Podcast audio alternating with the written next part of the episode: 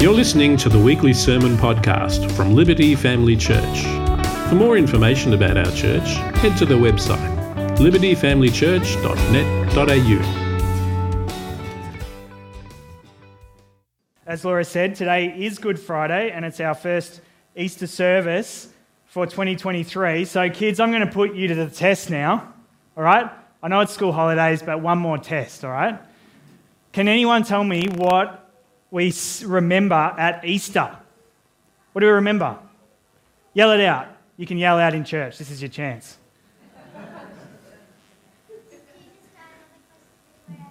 Jesus dying on the cross to take away our sins. That's good. That's absolutely what we remember. We remember Jesus' death on Good Friday. And what do we celebrate on Easter Sunday? I won't call it the other thing because that'll give it away. What do we celebrate on Easter Sunday? Anyone? Jesus dying on the cross, and then what did he do? Rose up again to new life, Jesus' resurrection. That's exactly what we celebrate at Easter each and every year. Do you ever wonder, do you ever think to yourself sometimes, well, why did Jesus have to die? Why did Jesus have to die? I'm sure we've all thought that thought before. Whether we're a young child, maybe someone who's seeking spiritual truth or purpose or meaning in life, or even those of us who are adults who've followed Jesus for many years potentially. We kind of get thinking to ourselves, don't we? And we think, well, surely there could have been another way. God's kind of all-powerful. He can do anything he wants. Why did this have to be the way it went? Why did Jesus have to die? Well, this Easter, this is what we're going to focus on today. And also in Easter Sunday or Resurrection Sunday. So a bit of a two-part journey and then we'll wrap up on Sunday morning. So how about we pray as we open God's Word together and either better understand or even just understand for the very first time, appreciate in our hearts, not just in our heads, why Jesus' death on the cross was necessary and why on Good Friday, it is truly good news for every single person in existence. Let's pray. Jesus, beautiful Saviour, we thank you so much for all that you have done. On this day of all days, Lord, as we look to the cross, as we remember the cost, as we consider that you gave your life for our sake, we are just blown away. We're in awe. And we're also hurt, I guess, in the sense that, as we sung earlier, that it was our sin that put you there. And yet, Lord, you chose to willingly go there to deal with our sin.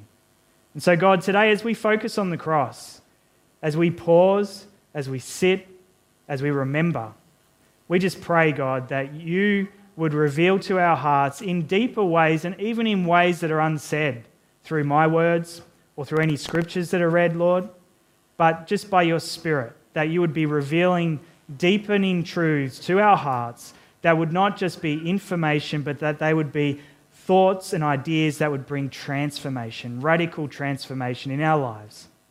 Because, Lord, you didn't die for us to stay the way we were. You died that sin would go and we would be transformed forever. So God, speak to us this morning. Speak to us over this Easter weekend, we pray.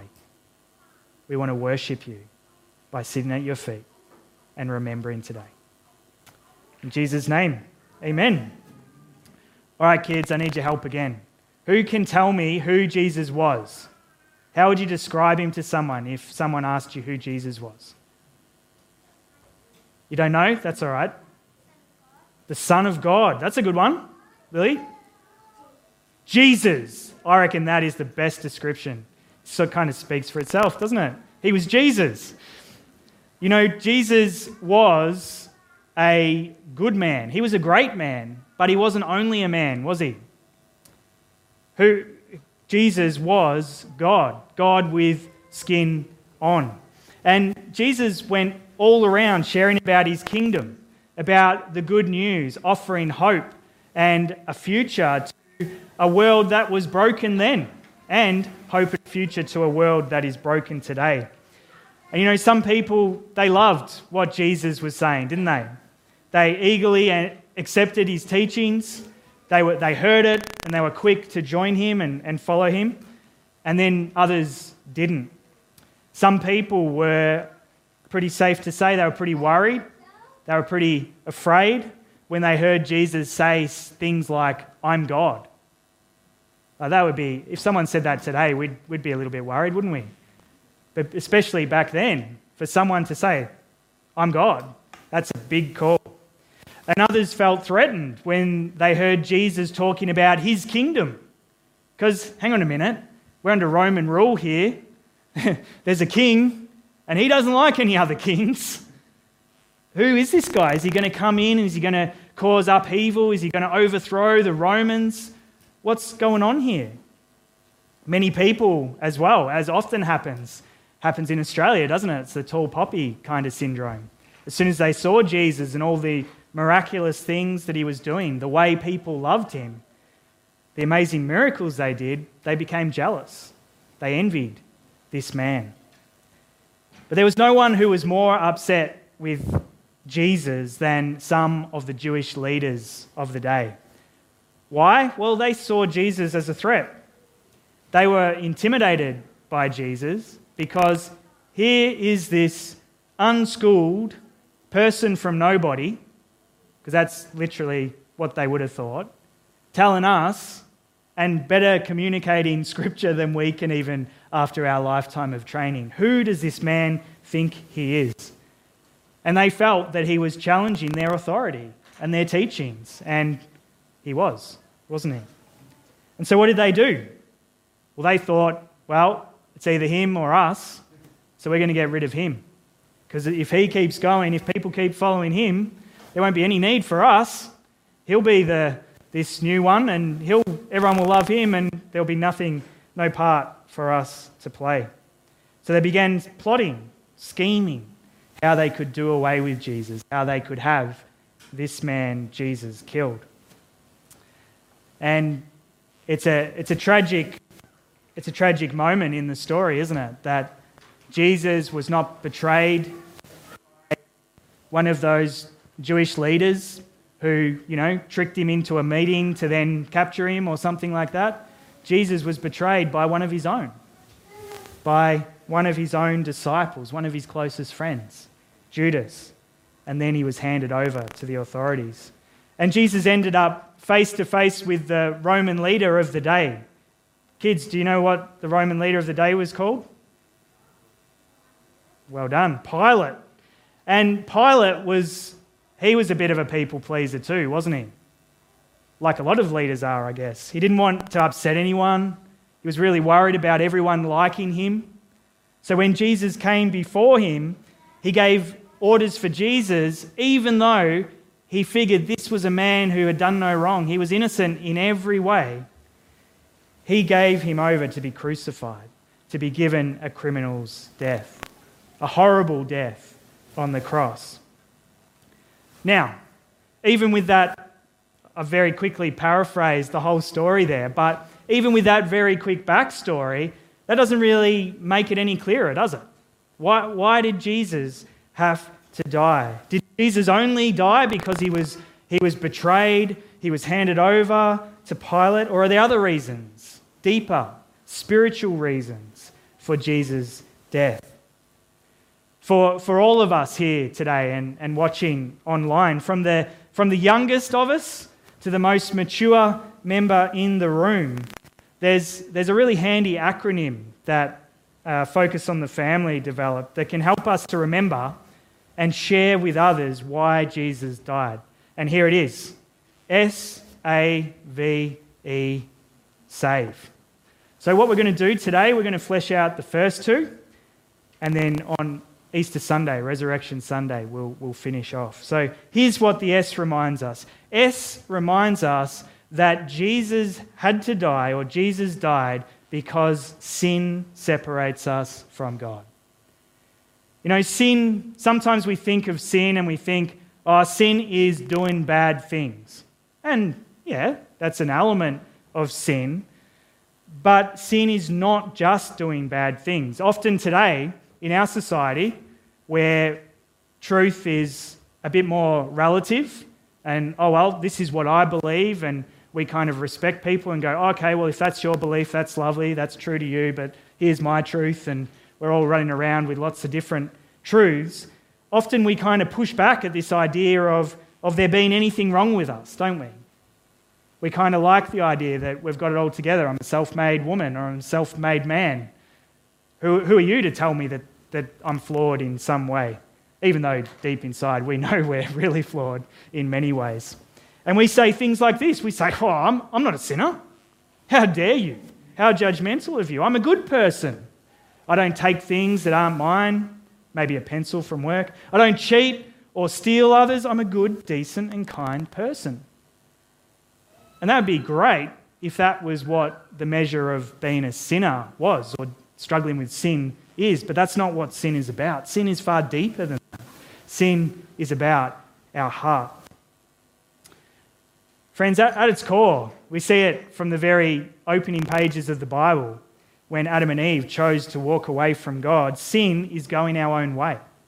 Sin is not following God, doing what we think is best, living life ultimately, and we're good at this in our postmodern world, living life like we ourselves are God. Like we know best, we're number one, like no one else is worthy of worship except for me, going by our own rules. And that in and of itself is having a hard heart towards God, because when we go our own way, we're not going in step with God and his ways.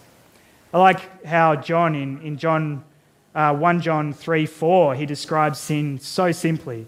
He says this, he says, sin is lawlessness. Sin is lawlessness.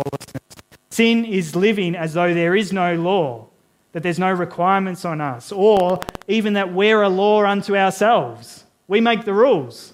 If it's good for me, it's good for me, and don't really care what effect it has on other people. This is what sin is. And because this is what sin is, it means that every single one of us have sinned, doesn't it? Has anyone not lived like that? Don't say yes, because then you're lying and then you've sinned as well. So, and this is hard to believe, isn't it? Has anyone got a really beautiful, kind, gentle, compassionate, eternally loving grandma or grandpa? Even that beautiful, kind, eternally loving grandma, even she is a sinner. Why? Because grandma, like all of us, chooses to go her own way instead of God's from time to time. And because she does, she sins, and her sin separates her from God. Every single one of us have sinned. And as the Apostle Paul says in Romans 3:23, all of us fall short of the glory of God. We sin, we've all turned away from God. And we know, don't we? We know the effects of sin. We know the effects of sin personally, in our own lives. We see the effects of sin and all the brokenness in the world around us. You know, world conflicts right now. What's going on over there in Ukraine?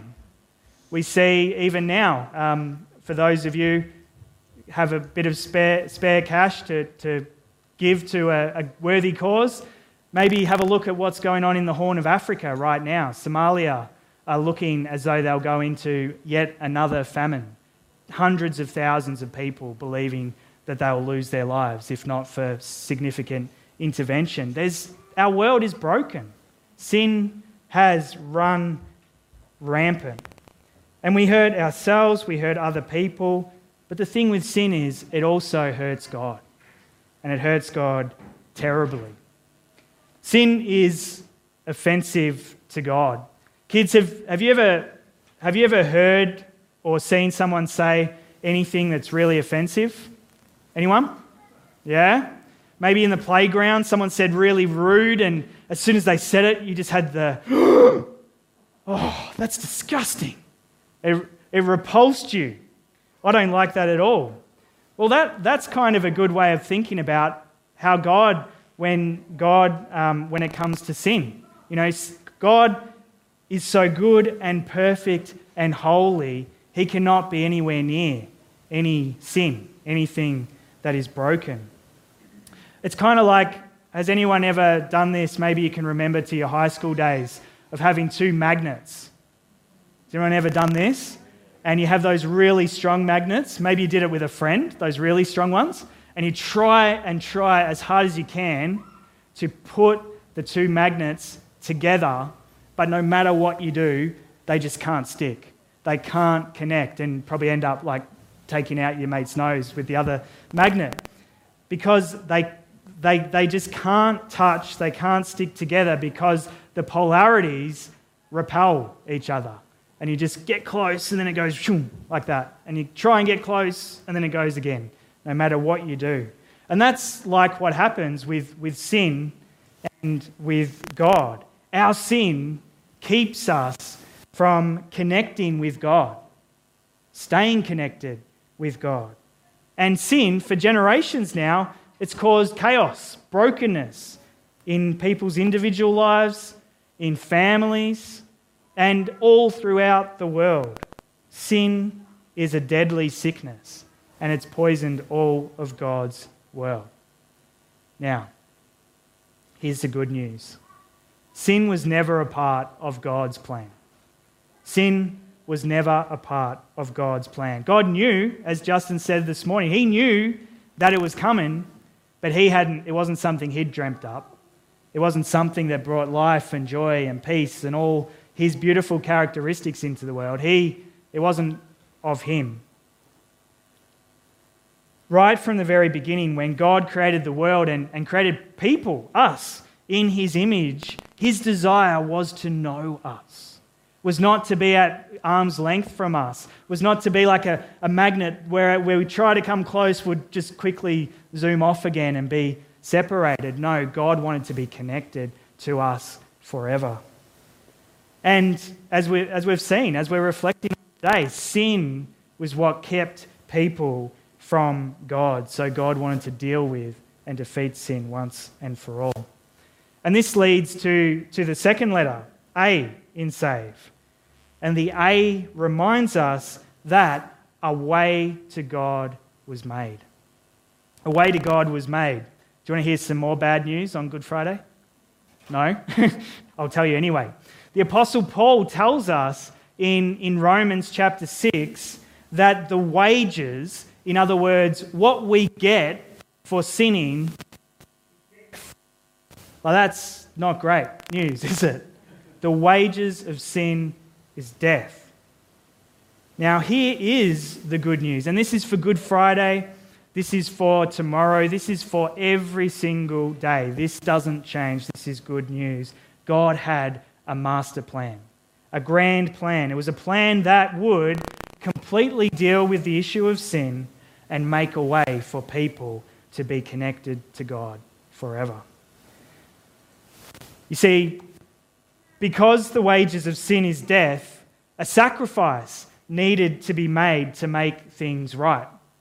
And if you're familiar with the Bible, you might have read some of the Old Testament books before and looked at all the laws and the requirements that God instituted to make a way for people to come to him by, making certain offerings or many different offerings and sacrifices, ways to bring people to him. But what was the issue with them? They were only ever temporary. They only ever lasted for a little while.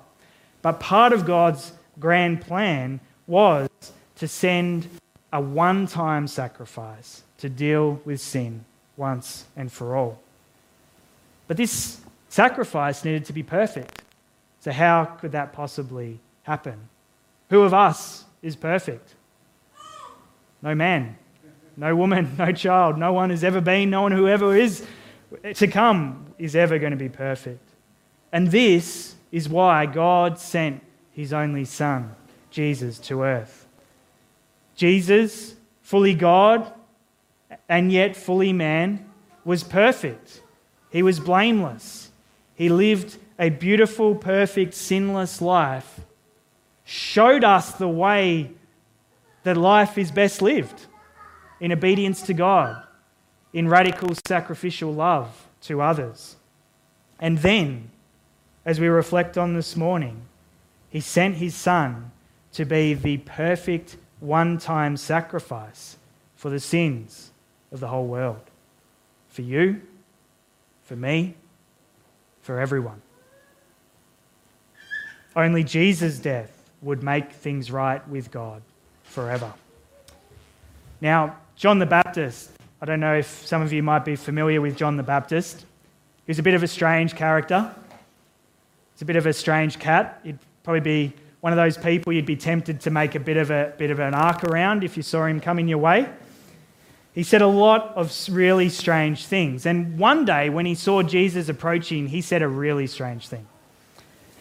He was a strange guy. He ate locusts with honey and was in, beautiful clothing as well. He's an interesting cat. But in John 1:23, John the Baptist said these words. He said, "Behold," or "Look, the Lamb of God who takes away the sin of the world." See, what happened, John the Baptist, who was sent by God to prepare the way for the one who was to come, the Messiah, John saw Jesus for who he truly was. He saw him coming to him, and he knew he was the Messiah, the Lamb of God, the one sent by God for one clear purpose, to take away the sins of the world. Our Saviour. And friends, this is why Good Friday and thinking about the cross and kids, even thinking about the nails and Jesus' body that was broken and his blood that was shed for us, this is why all of this is really good news. This is why it is to be celebrated today and forever until Jesus comes again. Jesus paid the price for our sins. The payment for sin, as Romans says, as Paul writes, was death. And Jesus gave his life to pay that price in full, one time, for all people. Jesus saved us on the cross for us. We could never do it. We could never. Try as we might, we can never make things right with God. Who's got caught in that trap before? Thinking, maybe if I just pray more, or maybe if I just do more good things, then God will be pleased with me, or then I might earn my value to God. You ever tried that before? Well, we can't do that. We can't. Jesus did. He finished the job. He finished the job of dealing with our brokenness, of dealing with our shame, of dealing with the very thing that keeps God from connecting with us. And that's why Jesus' last words on the cross, recorded in John 19:30, he says, "It is finished." It is finished. Because he died, sin was defeated and God made a way. At the very moment, I love this, even just thinking of the symbolism of this, At the very moment Jesus took his last breath, some pretty crazy things happened. We were reading the account this morning with some hot cross buns with the kids and, rocks breaking, feeling like the whole creation is going to kind of come undone, earthquakes, all sorts of things were going on. But one major thing happened that meant everything to people who became aware of it, and can to us as well. The curtain in the temple, the very thing, and we think of a curtain and we think of something that's, like 3 or 4 mil thick. This curtain is like this thick, The curtains were made so thick so that if the priests were on one side and God, the Holy of Holies, were on the other, the curtain was made so thick so that if a priest, which would often happen, I reckon, accidentally tripped, he wouldn't fall in and through into God's very presence and die, because that's what happened. That's So that's why the curtains were so thick. So think about this, right? The curtain in the temple at the very moment Jesus died on the cross was torn in two. Just like that. A thick, solid, linen curtain that you probably couldn't even move if you were to push it, just ripped from the top to the bottom in two. And you know what that meant, friends? It meant that the divide between humans and the very presence of God was gone. It was gone. Access, a way to God, was made through Jesus' death on the cross. No more was there a need for people to be separated from God. No more was there a need for certain rituals and requirements to be made to pay the price for man's sin so they could be in right relationship with God. No more was there even a need for a priest to make offerings on your behalf. Jesus paid the price for sin as the Lamb of God once and for all. Access to God was made for all. Full access, all because he gave his life for the sins of the world.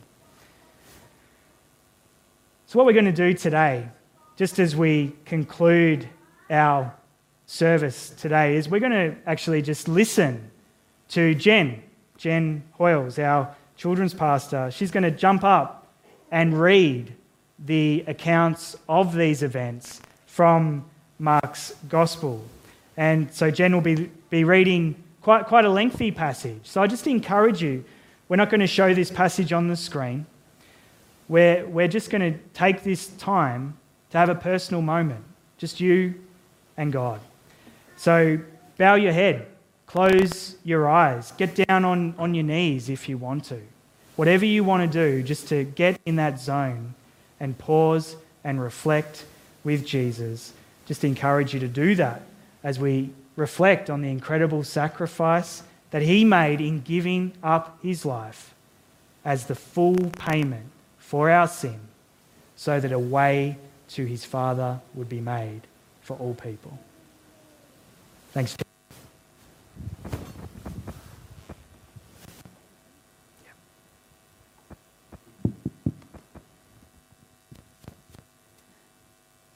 They went to a place called Gethsemane, and Jesus said to his disciples, "Sit here while I pray."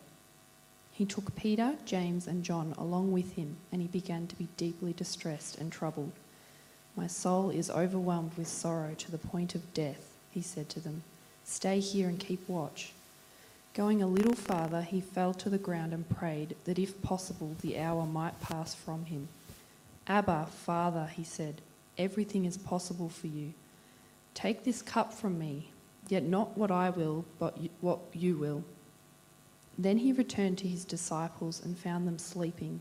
"Simon," he said to Peter, "are you asleep? Couldn't you keep watch for 1 hour? Watch and pray so that you will not fall into temptation. The spirit is willing, but the flesh is weak." Once more he went away and prayed the same thing. When he came back, he again found them sleeping because their eyes were heavy. They did not know what to say to him. Returning the third time, he said to them, "Are you still sleeping and resting? Enough, the hour has come. Look, the Son of Man is delivered into the hands of sinners. Rise, let us go. Here comes my betrayer." Just as he was speaking, Judas, one of the 12, appeared. With him was a crowd armed with swords and clubs, sent from the chief priests, the teachers of the law, and the elders. Now the betrayer had arranged a signal with them. "The one I kiss is the man. Arrest him and lead him away under guard."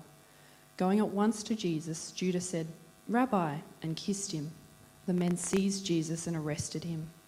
Then one of those standing near drew his sword and struck the servant of the high priest, cutting off his ear. "Am I leading a rebellion," said Jesus, "that you have come out here with swords and clubs to capture me? Every day I was with you teaching in the temple courts, and you did not arrest me, but the scripture must be fulfilled." Then everyone deserted him and fled. A young man wearing nothing but a linen garment was following Jesus. When they seized him, he fled naked, leaving his garment behind. They took Jesus to the high priest, and all the chief priests, the elders, and the teachers of the law came together. Peter followed him at a distance, right into the courtyard of the high priest. Then he sat with the guards and warmed himself at the fire. The chief priests and the whole Sanhedrin were looking for evidence against Jesus so they could put him to death, but they did not find any. Many testified falsely against him, but their statements did not agree. Then some stood up and gave this false testimony against him. We heard him say, "I will destroy this temple made with human hands, and in 3 days will build another, not made with hands." Yet even then their testimony did not agree. Then the high priest stood up before them and asked Jesus, "Are you not going to answer? What is this testimony that these men are bringing against you?" But Jesus remained silent and gave no answer. Again the high priest asked him, "Are you the Messiah, the Son of the Blessed One?" "I am," said Jesus, "and you will see the Son of Man sitting at the right hand of the Mighty One and coming on the clouds of heaven." The high priest tore his clothes. "Why do we need any more witnesses?" he asked. "You have heard the blasphemy. What do you think?" They all condemned him as worthy of death. Then some began to spit on him. They blindfolded him, struck him with their fists, and said, "Prophesy!" And the guards took him and beat him. While Jesus was below in the courtyard, one of the servant girls of the high priest came by. When she saw Peter warming himself, she looked closely at him. "You were also with the Nazarene Jesus," she said, but he denied it. "I don't know or understand what you're talking about," he said, and went away into the entryway. When the servant girl saw him, she said again to those standing around, "This fellow is one of them." Again he denied it. After a little while, those standing near said to Peter, "Surely you are one of them, for you are a Galilean." He began to call down curses, and he swore to them, "I do not know this man you're talking about." Immediately the rooster crowed the second time. Then Peter remembered the word Jesus had spoken to him, "Before the rooster crows twice, you will disown me 3 times. And he broke down and wept. Very early in the morning, the chief priests with the elders, the teachers of the law, and the whole Sanhedrin made their plans. They bound Jesus, led him away, and handed him over to Pilate. "Are you the king of the Jews?" asked Pilate. "You have said so," Jesus replied. The chief priests accused him of many things, so again Pilate asked him, "Aren't you going to answer? See how many things they are accusing you of?" But Jesus still made no reply, and Pilate was amazed. Now it was the custom at the festival to release a prisoner whom the people requested. A man called Barabbas was in prison with the insurrectionists who had committed murder in the uprising. The crowd came up and asked Pilate to do for them what he usually did. "Do you want me to release to you the king of the Jews?" asked Pilate, knowing it was out of self-interest that the chief priests had handed Jesus over to him. But the chief priests stirred up the crowd to have Pilate release Barabbas instead. "What shall I do then with the one you call king of the Jews?" Pilate asked them. "Crucify him," they shouted. "Why? What crime has he committed?" asked Pilate. But they shouted all the louder, "Crucify him!" Wanting to satisfy the crowd, Pilate released Barabbas to them. He had Jesus flogged and handed him over to be crucified. The soldiers led Jesus away into the palace and called together the whole company of soldiers. They put a purple robe on him, then twisted together a crown of thorns and set it on him. And they began to call out to him, "Hail, King of the Jews!" And again they struck him on the head with a staff and spat on him. Falling on their knees, they paid homage to him, and when they had mocked him, they took off the purple robe and put his own clothes back on. Then they led him out to crucify him. A certain man from Cyrene, Simon, the father of Alexander and Rufus, was passing by on his way from the country, and they forced him to carry the cross. They brought Jesus to a place called Golgotha, which means the place of the skull. Then they offered him mixed wine and myrrh, but he did not take it. And then they crucified him. Dividing up his clothes, they cast lots to see which each would get. It was 9 a.m. when they crucified him. The written notice of the charge against him read, "The King of the Jews." They crucified 2 rebels with him, one on his right and one on his left.